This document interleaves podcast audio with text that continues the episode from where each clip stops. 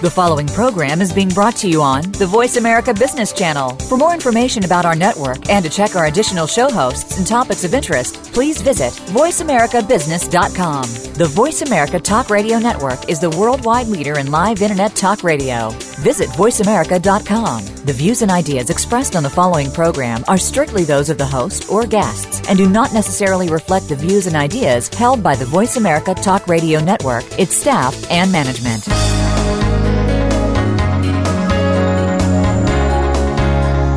Welcome to Leadership Development News Profiles and Practices of Top Performers. Leaders are the heartbeat of any organization. Let Kathy Greenberg and Relly Nadler share with you the pathway to becoming a top leader in your organization. Now, here are your hosts, Dr. Greenberg and Dr. Nadler. Welcome to Leadership Development News, hosted by Dr. Kathy Greenberg and Dr. Relly Nadler. I'm Allison Childs with the Center for Creative Leadership. Kathy and Relly have helped thousands of people like you become better performers, managers, and leaders with their unique approaches to coaching. Dr. Relly Nadler is a master level certified executive coach with the International Coaching Federation.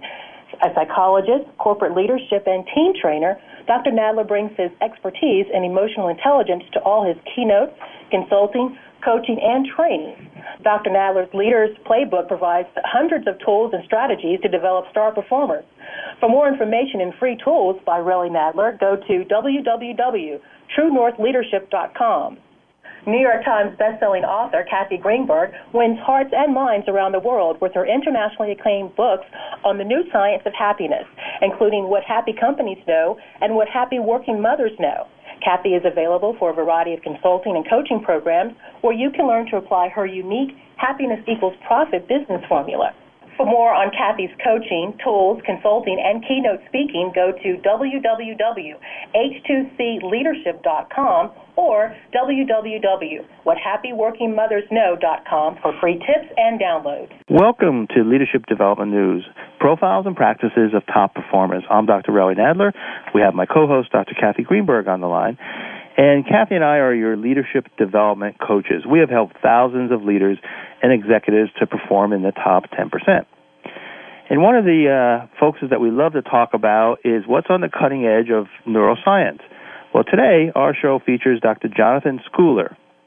He's going to talk about some fascinating stuff. He pursues research on consciousness, memory, the relationship between language and thought, problem solving, and decision making. Things that we all do as executives and leaders every every day, moment to moment.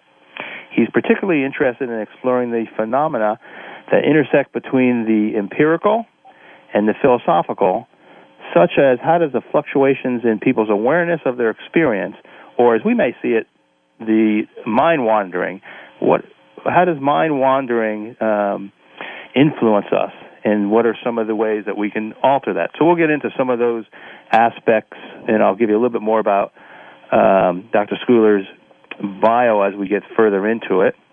But let me tell you about my co-host, Dr. Kathy Greenberg.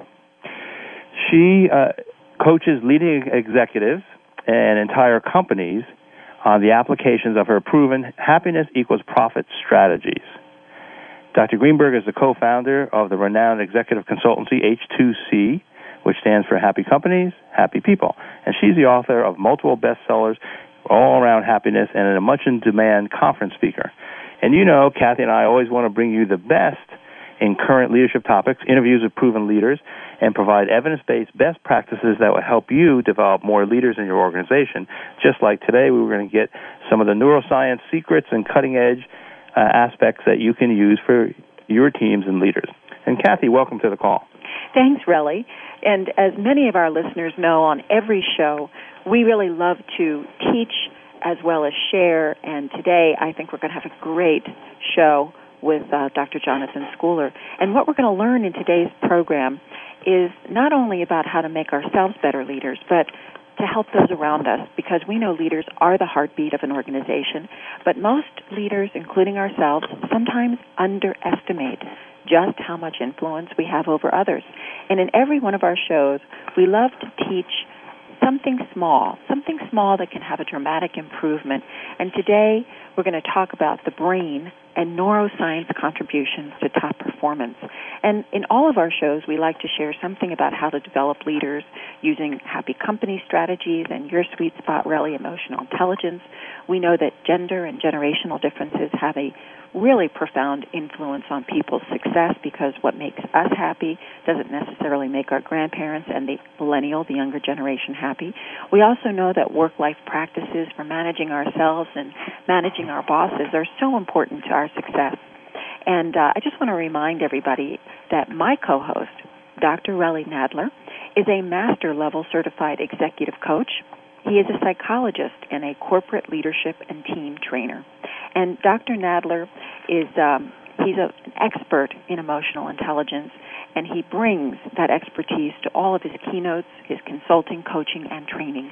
And Dr. Nadler's leadership playbook provides hundreds of tools and strategies to develop star performers, including you.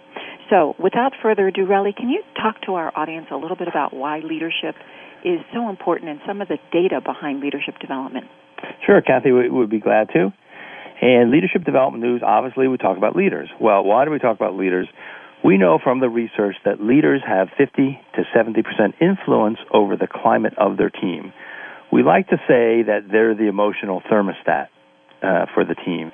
Emotions are contagious, and the person who's the most contagious for the climate of the team, the, the productivity, the focus, is the leader.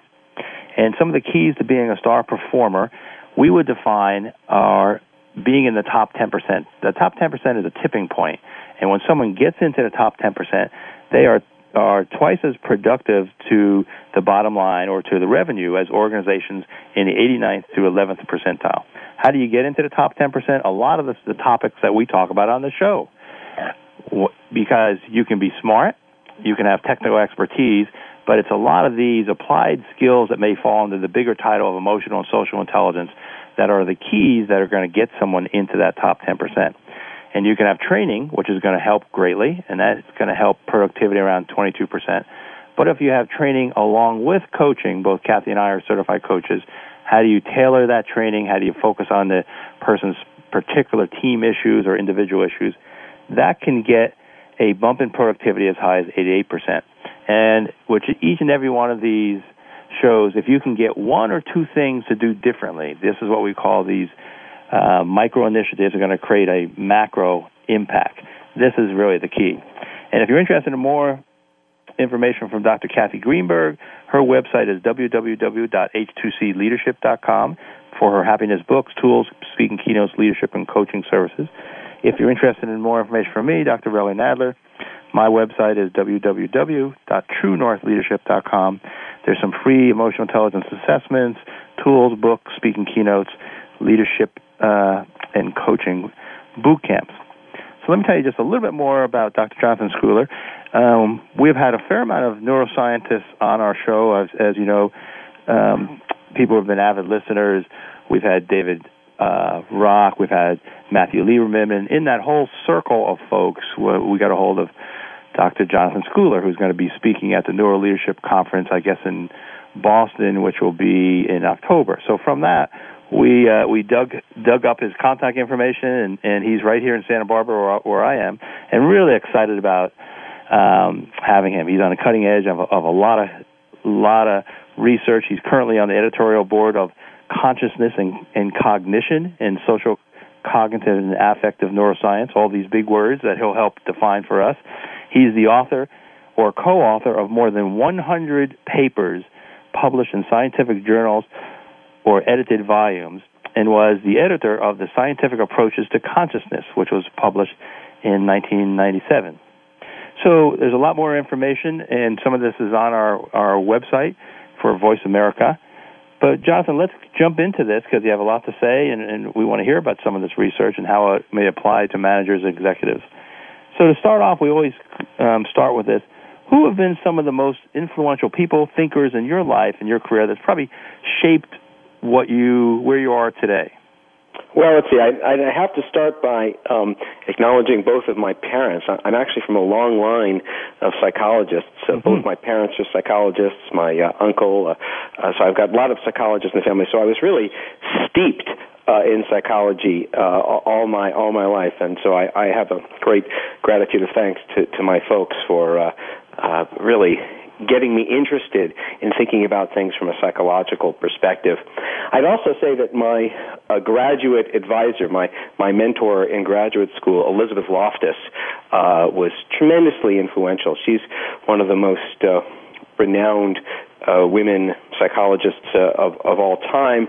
And what was so powerful and uh, compelling uh, for me was the way in which she took situations and, and really reduced them in a way that made them understandable to the public and mm-hmm. relevant to the public. So she has done absolutely cutting edge research on eyewitness testimony and, and investigating how it is that um, the basic findings of memory apply in eyewitness situations and presenting her findings in, in court cases and, and really influencing the way uh, that uh, courts evaluate uh, the evidence of eyewitnesses. And, and this ability to distill complicated scientific stories and try to come up with a meaningful, really real world relevance, uh, I thought was tremendously uh, important and is something that I've tried to carry on in my own research.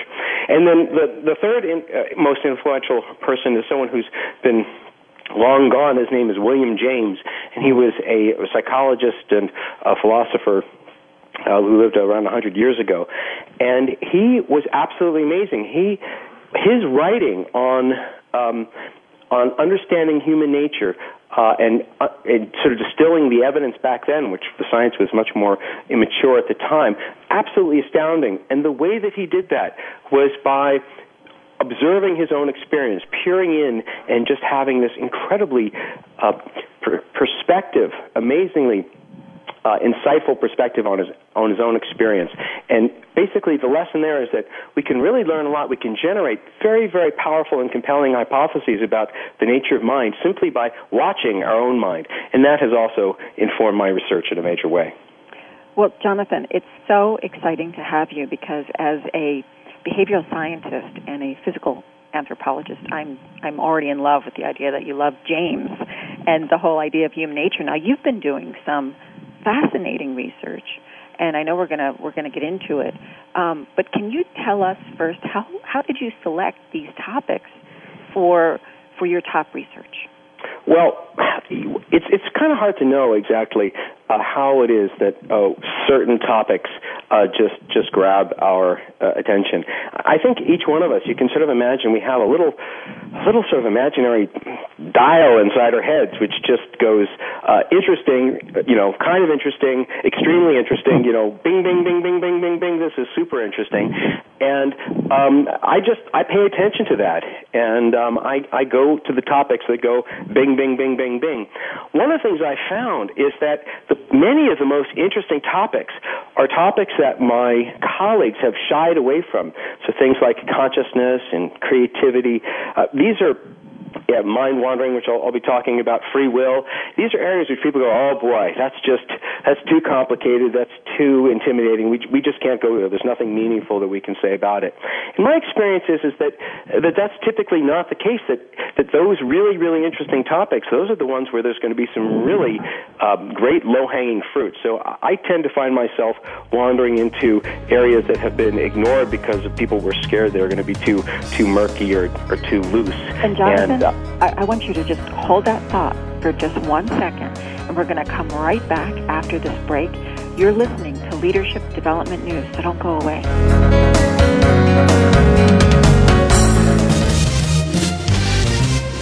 Stocks, bonds, investment opportunities, financial news, and talk. We can help. Call us now toll free 866 472 5790. 866 472 5790. Voice America Business Network. Most leaders underestimate their influence and power over others and thus underperform. Dr. Relly Nadler and Leaders Playbook help leaders point the way by providing the strategic plays to get to the top in a simple paint by the numbers process. Seasoned and emerging leaders will have answers to these questions. What are the steps to move up and become a star in your organization? How do you develop your people to be the next level leaders in the organization? What are your triggers that are holding you back and how do you manage them? How do you maximize your power and influence so you and your team perform better? What do you do to ensure your communication is received accurately? How do you delegate effectively? How do you develop strong relationships across the organization? Emotional intelligence training, coaching, books, and tools by Dr. Nadler are available at his website, www.truenorthleadership.com or 805 683 1066. Have you heard about sustainable investing? Simply put, it's investing in companies that commit to a resource to enhance the quality of life so it is not depleted or permanently damaged. And that means that resource will be around to benefit for the future. Join host Kara McMillan for Demand More, a program that will take you behind the scenes of sustainable investing. You'll learn to create wealth and feel great about it. In this economic period, you can lead, follow, or run away. It's your choice. Tune in Tuesdays at noon Eastern, 9 a.m. Pacific on the Voice America Business Channel. When it comes to business, you'll find the experts here. Voice America Business Network.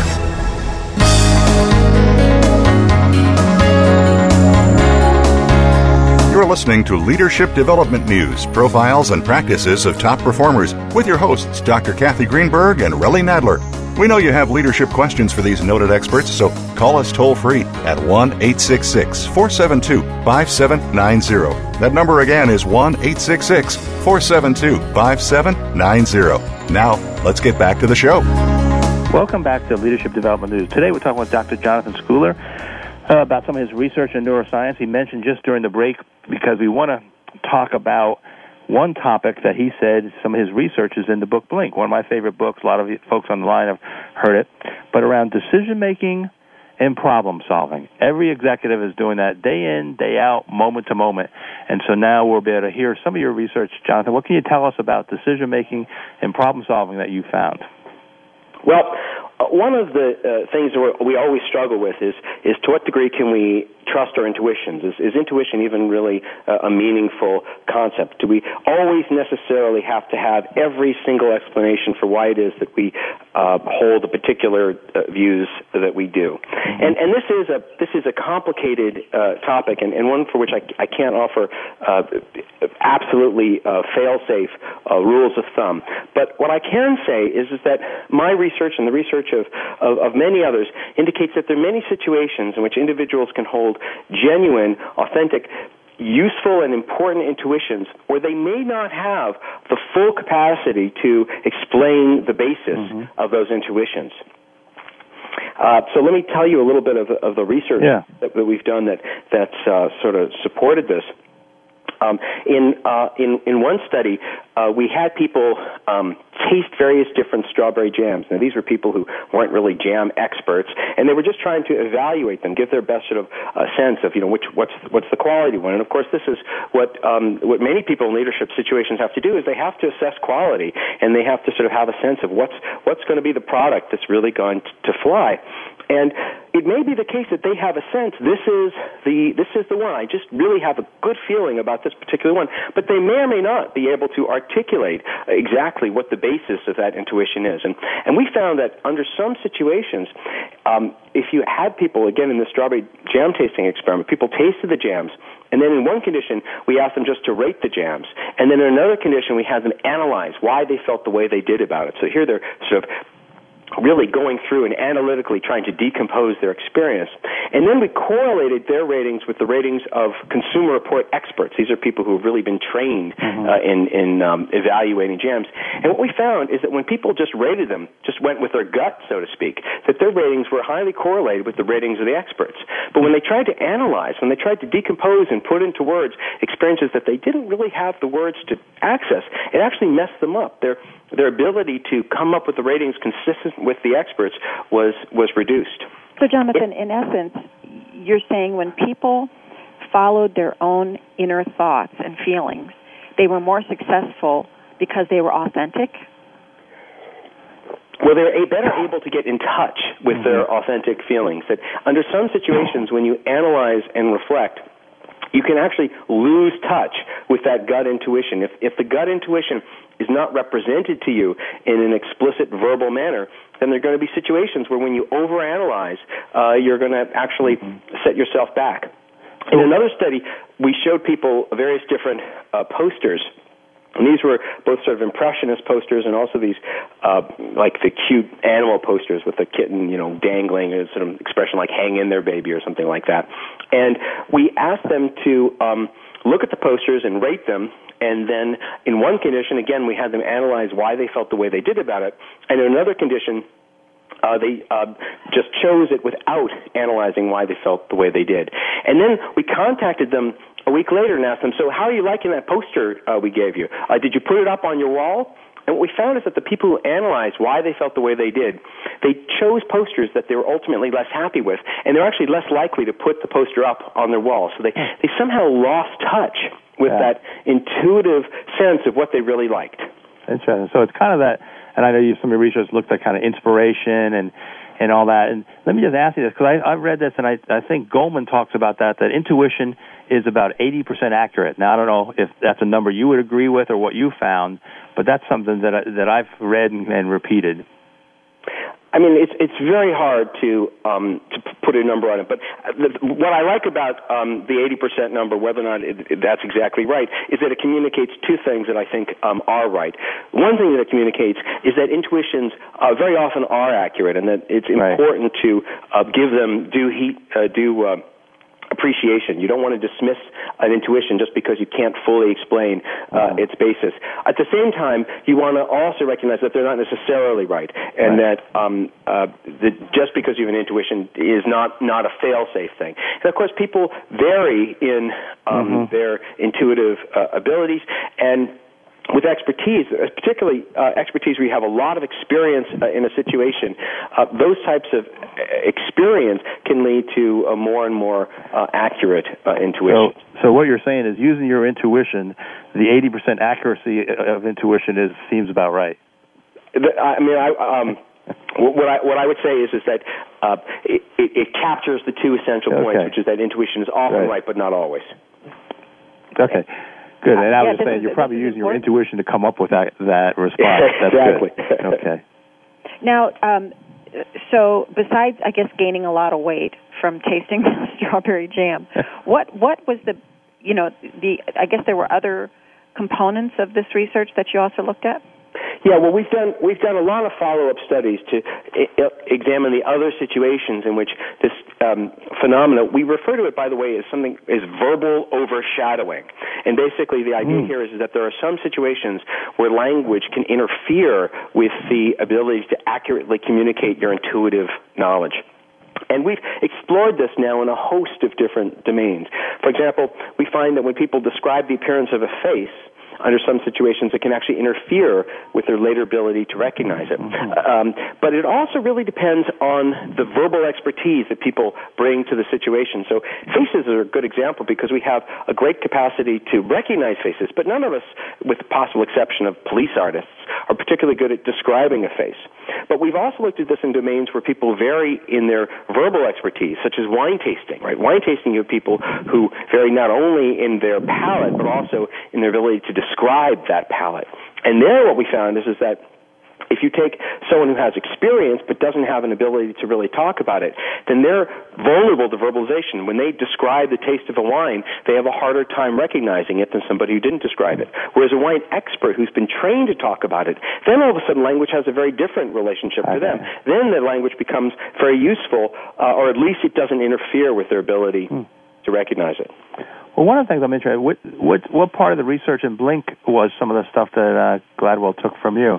Yeah, so Gladwell talks about this uh, m- much of the, of the work that I just mentioned. He talks about the verbal overshadowing finding and how, because Blink is really all about the idea right. that these gut judgments uh, can have um, yeah. authenticity, and so this these kinds of findings are uh, are described in Blink. He also talks about research that we've done on creativity.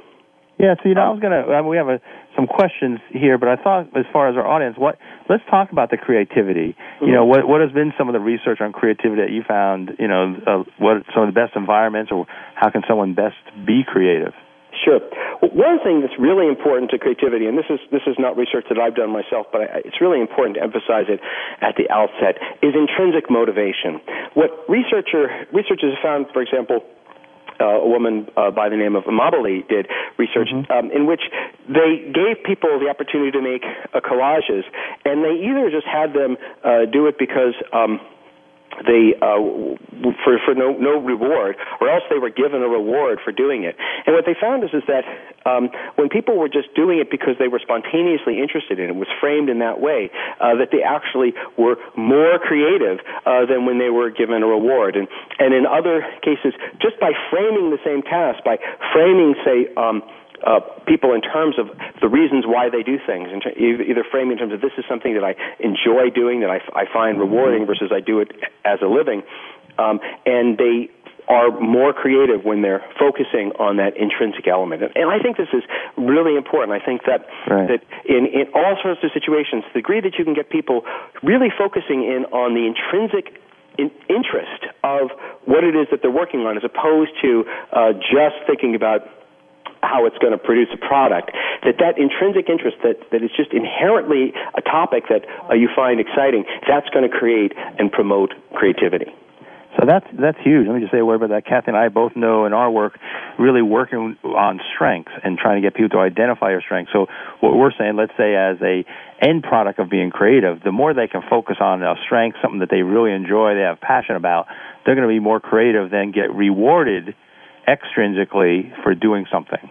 Exactly. It, it basically what's happening is is to the degree that you're working on a strength, to the degree that you're working on something that, and, and typically what strengths are is the things that you find right. inherently interesting, the things that really naturally push your buttons. And so if you can, if you can get yourself into a a career where you're working on something that you find uh, inherently uh, rewarding, and if you can hire employees who are, you know, genuinely jazzed about the topic that they're working on, that is going to be a formula for greater creativity.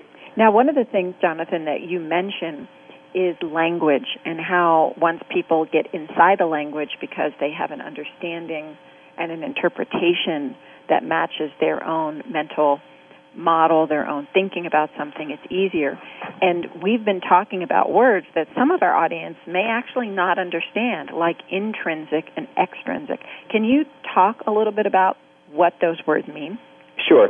So if um, I gave a kid a book and um, I, I, I and asked him to read it because he um, I thought he'd enjoy reading it, that would be intrinsic motivation. He's reading the book because he just really wants to know what happens, right? He's just curious about the book. But if I gave the kid a book and said, I'd like you to read this because I'm going to give you $5 when you finish it, that's going to be extrinsic motivation. He's, he's now reading the book not because he necessarily cares about uh, what's in it, but rather because um, he's he's been reinforced for it. And what's been found is if you do that, what will happen is uh, both kids will read the book, but who who reads the next book? The kid who was who was encouraged to read the first book uh, because it would be interesting. If the kid reads the first book for five dollars, the next time he's not going to want to read a book on his own because he reads books. Why? Because people pay him for it. And so it's this the extrinsic reward can really um, undermine uh, people's ability to uh, to, to do things for, for, for spontaneous reasons. And then again, of course, you know, we all have to, all have to make a living. But to the degree that we can really get people focused on the the personal in, um, interest that they find in something as opposed to just that it's going to get them something else. It's basically, you know, the ends versus the means. Do you consider a particular activity a um, an ends in, in itself, or are you simply doing it in order to accomplish something else? Perfect. Well, we're going to pause on that note, Jonathan. We're going to come right back and we're going to talk about mind wandering, and that's one of the subjects we want to learn more about from you while we have you. So don't go away. You're listening to Leadership Development News.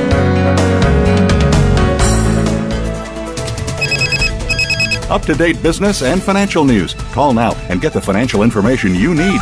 866 472 5790. 866 472 5790. The experts are here. Voice America Business Network.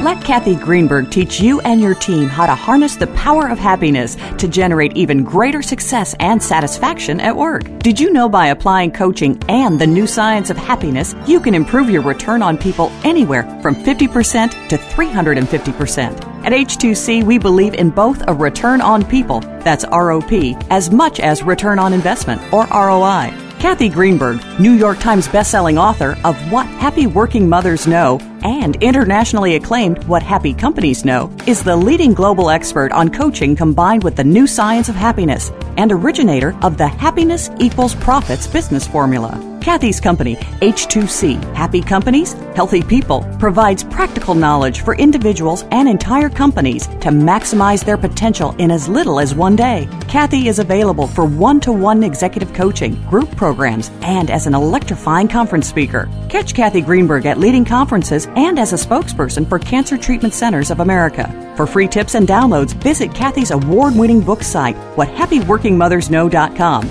Or for distinctive learning, practical solutions, and proven results for your business, visit Kathy Greenberg at h2cleadership.com. That's h2cleadership.com. Women in business today face many challenges in advancing their careers and reaching their goals. From the boardroom to you, Voice America Business Network.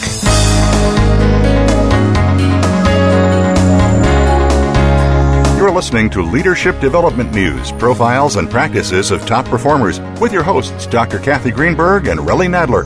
We know you have leadership questions for these noted experts, so call us toll free at 1 866 472 5790. That number again is 1 866 472 5790. Now, let's get back to the show. Welcome back to Leadership Development News, profiles and practices of top performers. Today we're talking with Dr. Jonathan Schooler to give you some tips about being a top performer, either you or, or for your folks. We got a couple topics that we that he's an expert on. Mind wandering, Kathy mentioned, and just before we move there, any last words about creativity that may be helpful for our listeners? Yeah, there are a couple more things I wanted to mention. One is that this idea of verbal overshadowing that I discussed before in the case of um, describing jams and wines and faces and so on. It also can apply to creativity. In one study, we gave people um, these insight problems. These are the kind of problems where there's sort of an aha solution that sort of pops out of the blue. And in one situation, we encourage people to think out loud while solving them. In the other case, we just let them do it silently. And what we found is that um, whereas for logical problems, thinking out loud was not a problem at all, when people tried to solve these insight problems, thinking out loud trying to put their thoughts into words, actually interfered with their ability under some circumstances to accurately reach a solution.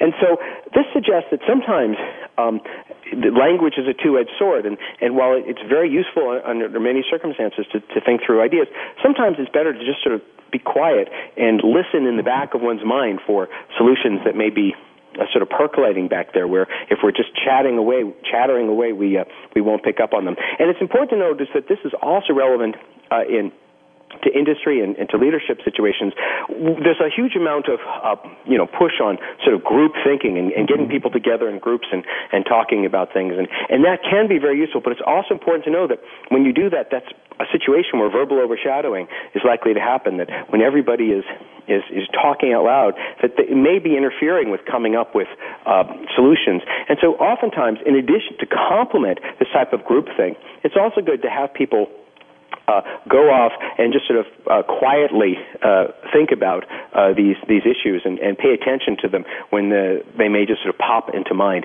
That language is very useful, but there's some situations where it can even be disruptive to the most valuable thing of all, which is our creative essence. Well, and one of the things, and Kath, let me just jump in for a second, is, is that extrovert introverts we deal with that a lot in organizations. And i think what you're saying gives underscores to really let especially the people who are more introverted give them that time to think because if you're forcing them to respond too soon you're you're taking away their creativity.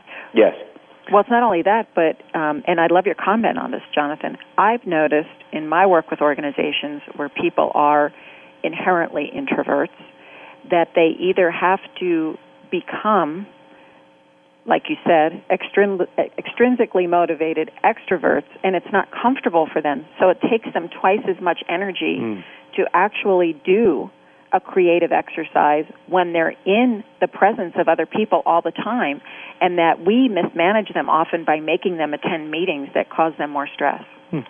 Yeah, I mean, I, I think it's really important to appreciate that different people are going to be in their element uh, in in different situations, and if you try to fit everybody, you know, you know, all the different shapes into a particular um, round uh, hole. It, it, it's, it's, there's going to be mismatches in lots of situations. In general, giving people the opportunity to uh, go back and, and, and, and generate ideas uh, on their own, that can be a very, very sort of brainstorming, individualized brainstorming. That can be a, a very, very useful um, technique. And what it will do is make sure that some of the quieter people who actually have very good ideas are able to get their ideas out there. Otherwise, what's going to happen is, is you're going to have the agenda carried by the most vocal, extroverted people who are not necessarily going to be the people with the best solutions. Mm-hmm.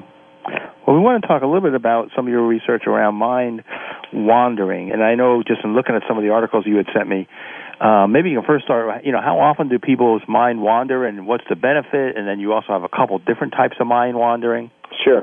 Well, the mind wandering is really a, a, an example of, of, a domain that um, I think was grossly uh, under uh, uh, in the field. There have been a couple of very, very important uh, researchers in the area, a fellow by the name of Jerome Singer uh, at Yale and Leonard Giambra and, and uh, Klinger and a few others. But if you consider how often people mind wandering, it's just amazing how little attention as a whole the field is giving to it. Estimates suggest that people are mind wandering somewhere between a third to half of their uh, half of their days, mm. um, and this is just uh, you know a huge amount of of time.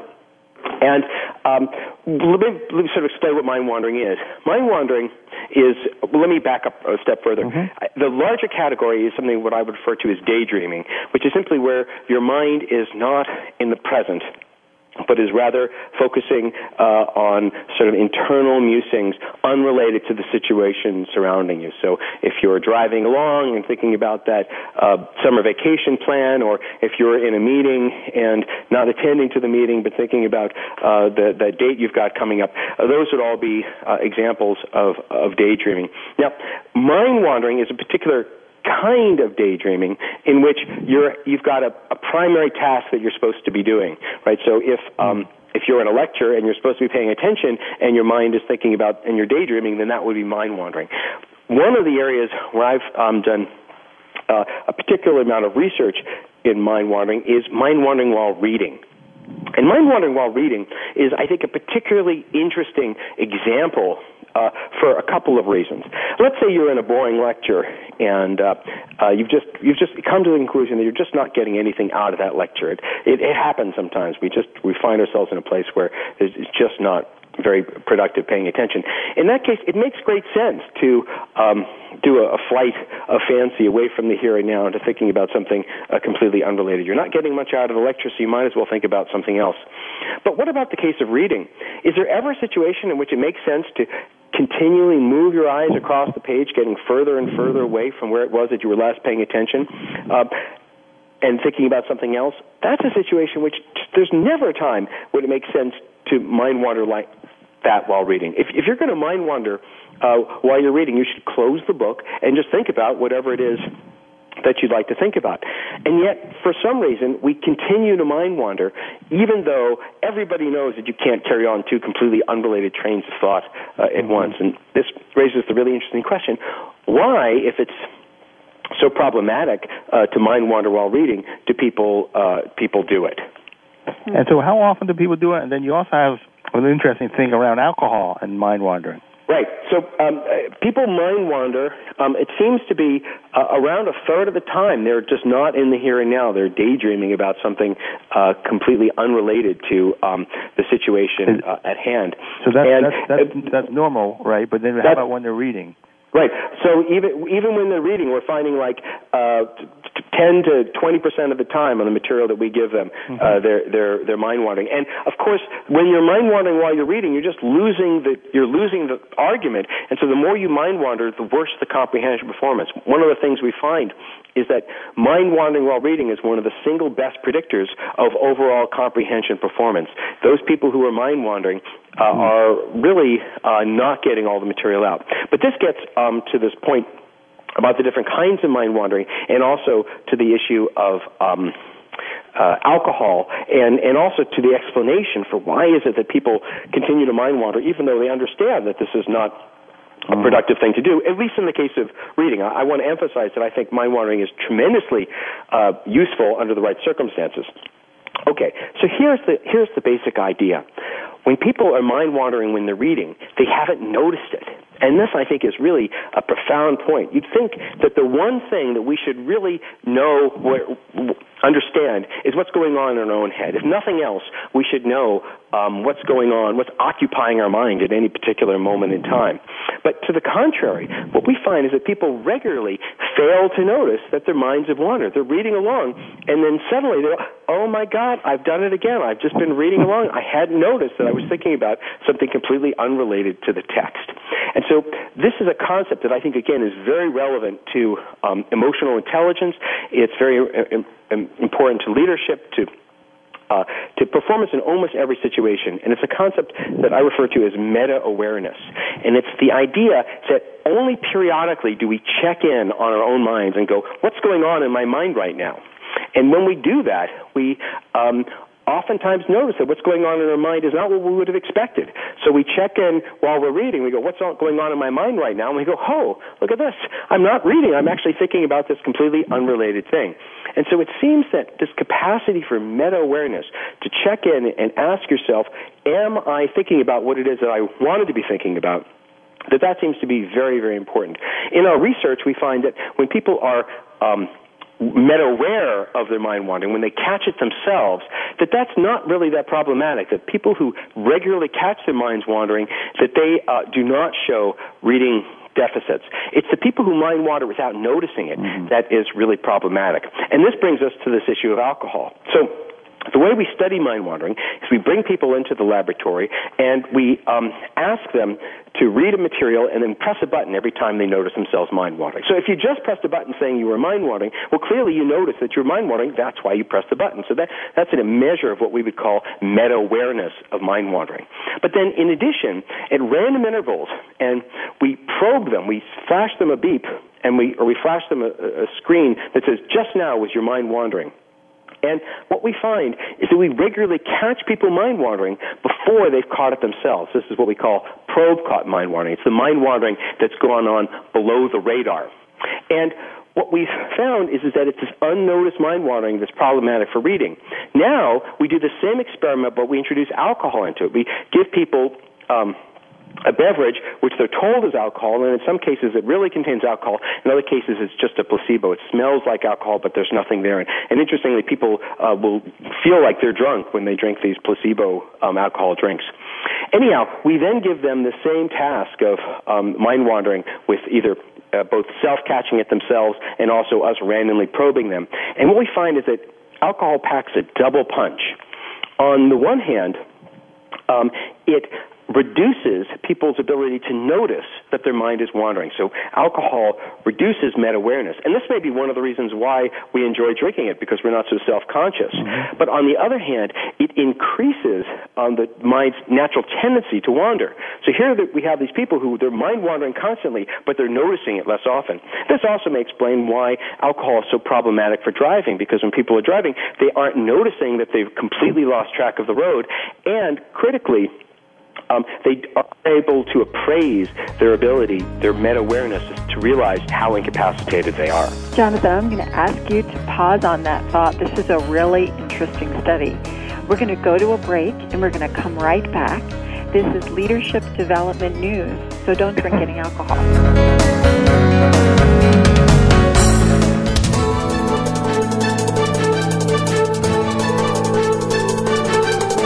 Whether the market's up or down, or if you're looking to improve your portfolio, our experts are ready to talk to you. Call now, toll free, 866 472 5790. That's 866 472 5790. Voice America Business Network.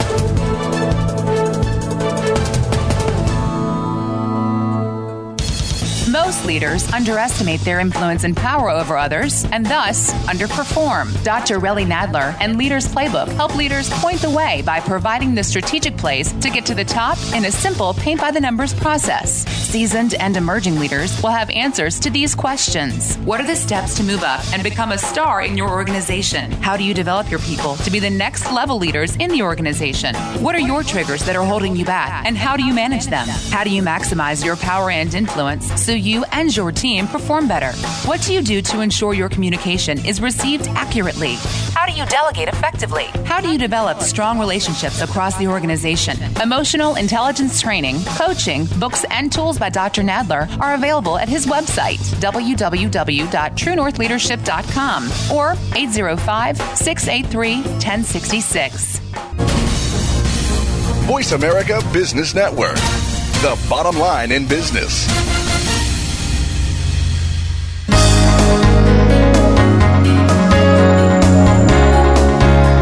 Listening to Leadership Development News, profiles and practices of top performers with your hosts, Dr. Kathy Greenberg and Relly Nadler. We know you have leadership questions for these noted experts, so call us toll free at 1 866 472 5790. That number again is 1 866 472 5790. Now, let's get back to the show. Welcome back to Leadership Development News, Profiles and Practices of Top Performers. We're getting a lot of tips about mind wandering and focus from Dr. Jonathan Schooler from UC Santa Barbara. And before we went to the break, just to summarize, and we'll, we'll hear a little more about the mind wandering, with a little bit of alcohol, um, it'll decrease uh, the meta awareness, you know, that my mind's wandering, but it'll also increase the ability or, or increase the frequency of mind wandering. Is that right, Jonathan? And then you yeah. also want to talk about well, maybe well put. Yeah, I, I did want to. Uh, I don't want to just badmouth mind wandering yeah. and, and particularly daydreaming. I, I think it's important to recognize that that mind wandering um, constitutes really one of the most remarkable um, capacities and accomplishments of the human brain. Mm. You know, m- most animals are, are largely stuck in the present, but our minds are able to take off and imagine distant futures and, and pasts long ago and, and alternative pasts and alternative futures and engage in uh, amazingly abstract thought. And this is all the domain of, of, of mind wandering. And so it's important to recognize that, that, that it's not just something to be avoided, that in fact, under the right circumstances, it can be uh, tremendously useful. We did a study uh, recently, which we're still in the in the process of, uh, of getting published, in which we uh, had participants uh, engage in relatively non-demanding task, and we looked to see uh, how often they mind wandered. And again, we also looked to see uh, their frequency with which they noticed themselves mind wandering. And then we also looked at uh, their creativity on uh, several different creativity measures. And what we found is that the most creative individuals were not the ones who never mind wandered. To the contrary, the creative individuals were ones who tended to mind wander, but a particular kind of mind wandering. They were the ones who mind wandered, but noticed themselves, caught themselves mind wandering. Mm-hmm. And if you think about it, this really makes a lot of sense. When are you going to have a creative idea? It's going to be in those periods of um, when you're not in the present. You're letting your mind sort of go free. But if you have a creative idea and you don't notice that you've had the creative idea, it'll come and go and it'll never get put to use. And so it's really this finding a balance uh, between uh, letting one's mind wander, but also checking in and, and reaping what the mind has found during its wanderings uh, that makes it so effective. And that's one of the things I think Kathy, you and I do with, with when we do coaching, is encourage them to get that reflective kind of that strategic mind wandering, reflective time. Turn off, turn off the music. Don't get on the cell phone if you're driving, and just let your mind wander. You need that. Right, and I think what what Jonathan is really helping me understand, and I hope our listeners, is not always focusing on the situation at hand is constructive.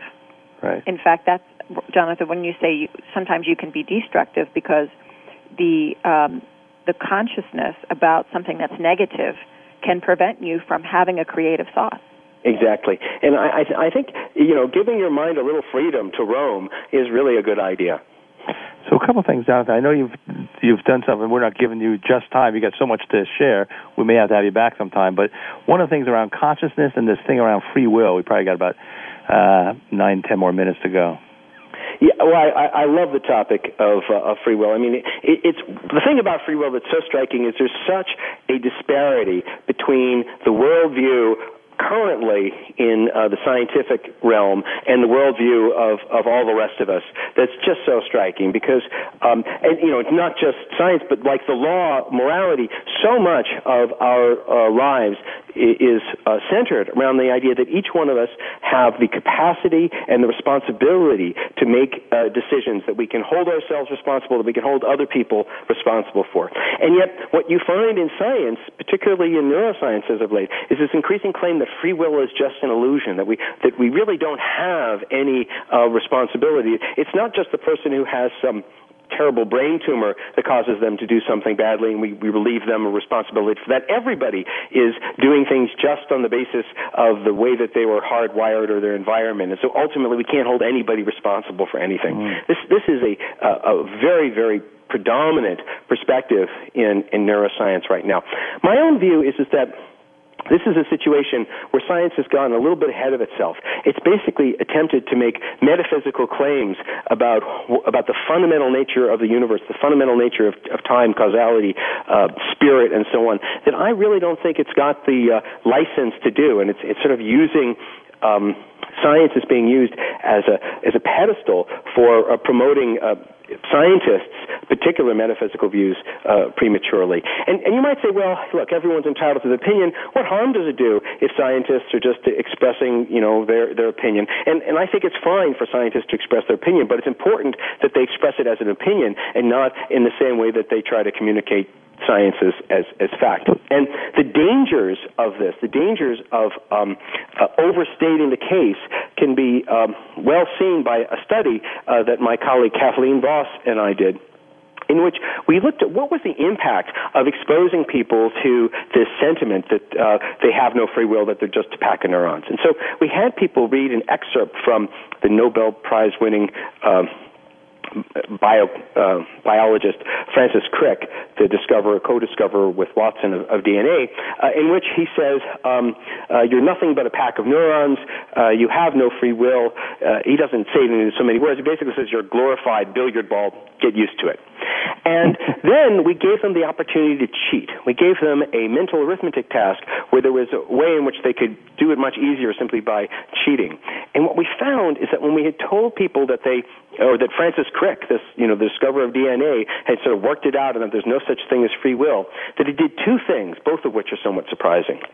The first thing is people actually changed their minds about free will. They were less likely to believe in free will after they heard this thing. So what scientists say really has an impact. And then the second thing is, is they were more likely to cheat. They were more likely to um, take advantage of this paradigm and, and, and not actually do the calculations. In a follow-up study, we found they were more likely to overpay themselves.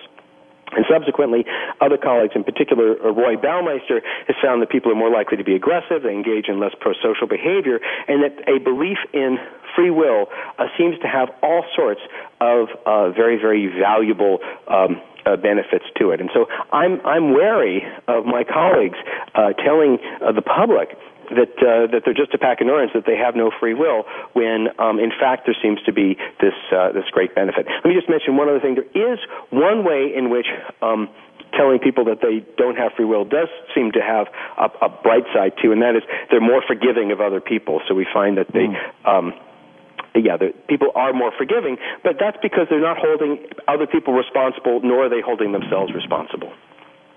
So to kind of summarize that, when people are told that they don't have free will, you found that they they exercise more free will with cheating and some of the other experiments.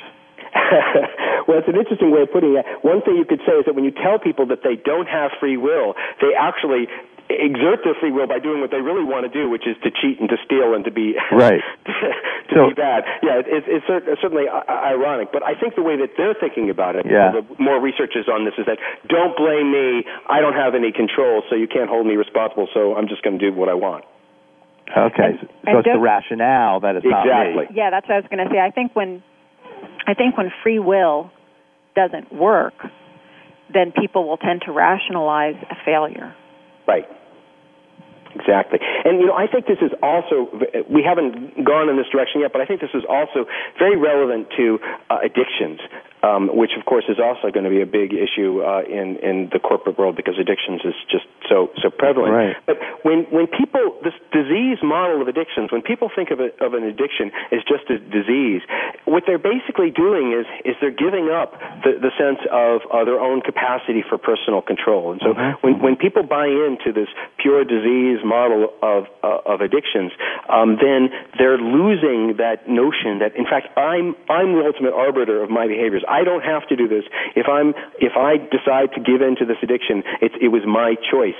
Uh, they give that up when they buy into this purely deterministic right. model, and I think you really, it's so essential, so valuable to human nature to um, to believe in your own capacity to take control of your life. So it brings up some fascinating uh, stuff that you're talking about. And I know when Kathy and I are dealing with executives, it, at least what it applies is when they're saying, well, I don't know, that's just the way I am. And, Yeah. and, and we're usually on the change side, the free will side. Let's make some of these micro initiatives. And you often get someone who says, well, no, that's just the way I am. Sorry. You know, once I'm over 40, I'm not changing. we we can we can all change. Every, every one of us. Um, with with the right attitude, is is, is capable of um, developing uh, new habits, and it's always a good idea if you want to um, develop some new habit to be as absolutely specific as possible about what it is you're going to do and when. So let's say you decided uh, you really want to be, um, I'll take, take my example, you really want to write more every day. Um, there, there's something known as an implementation intention, which is basically to, to come up with a very, very concrete um, scenario under when you're going to do that thing. So if you say, I want to write more every day, that's not likely to do anything. But if you say, every morning at 10 a.m. at the breakfast table or wherever it is, at this particular place, I'm going to write, that seems to be much more likely to produce positive effects. So there was a study done in which they did this with undergraduates. They were told to write an essay about how they spent um, Right. their Christmas break, and either were given the opportunity or just said, we want you to do this during Christmas break, or else uh, tell us where and when you're going to do it. And they found that the people who generated this implementation intention were um, more than twice as likely to actually come back with writing an essay. So it's so useful. You can uh, get yourself to do new tricks, but it's really important to be specific about where and when you think you're going to do them. Well, so Dan and Chip Heath talk about this in one of their books, and they call this an action trigger. And I think that they use that same study about doing doing homework or doing writing during holiday. So so what's the action trigger? I'm just saying that for our listeners. You know, I'm gonna, I'm going to take time to reflect at uh, Monday at between nine and ten o'clock, and I'm gonna, that's when I'm going to do my planning, whatever. Very, very useful strategy. It's amazing that, you know, just by taking a few minutes to think about one's own intentions and then to plan it, just like we do a meeting or a doctor's appointment or a luncheon, that we really can get so much more out of our own ability to be creative. So, Jonathan, we haven't really hit consciousness, and I think maybe what we should do is if you know you're available at some time down the line, some months, you know, we'd love to have you come back because it looks like you got some great, great uh, studies and research that would be is just very practical and, and helpful for our listeners. I, I be, this has been a lot of fun. I'd be delighted to do it any time. Okay, great. Well, thank you very much, and uh, uh, Jonathan, maybe just give us your website if people want to go. I know you got a couple articles and things that people can download from there. Uh, yeah, I, I'm actually. I have to apologize. Our, our website is, is currently uh, under construction uh, Okay. at, at the moment, so you'll you'll have to email me uh, directly. Uh, my um, email address is schooler s c h o o l e r at psych p s y c h dot u c s b dot edu, and I'll uh, just tell me the general topic area, and I'll be happy to send you uh, some uh, some papers on that topic. Well, Jonathan, thanks so much. This is this has been great and um, useful information. and Exactly what we want to be able to present on Leadership Development News. So tune in again next week, and this is Leadership Development News signing off for now. You've been listening to Leadership Development News, profiles and practices of top performers with your hosts, Kathy Greenberg and Relly Nadler. We sincerely hope that you gain some great ideas and inspiration on how to elevate your leadership skills. Join us again next Monday at noon Eastern Time and 9 a.m. Pacific Time right here on the Voice America Business Channel.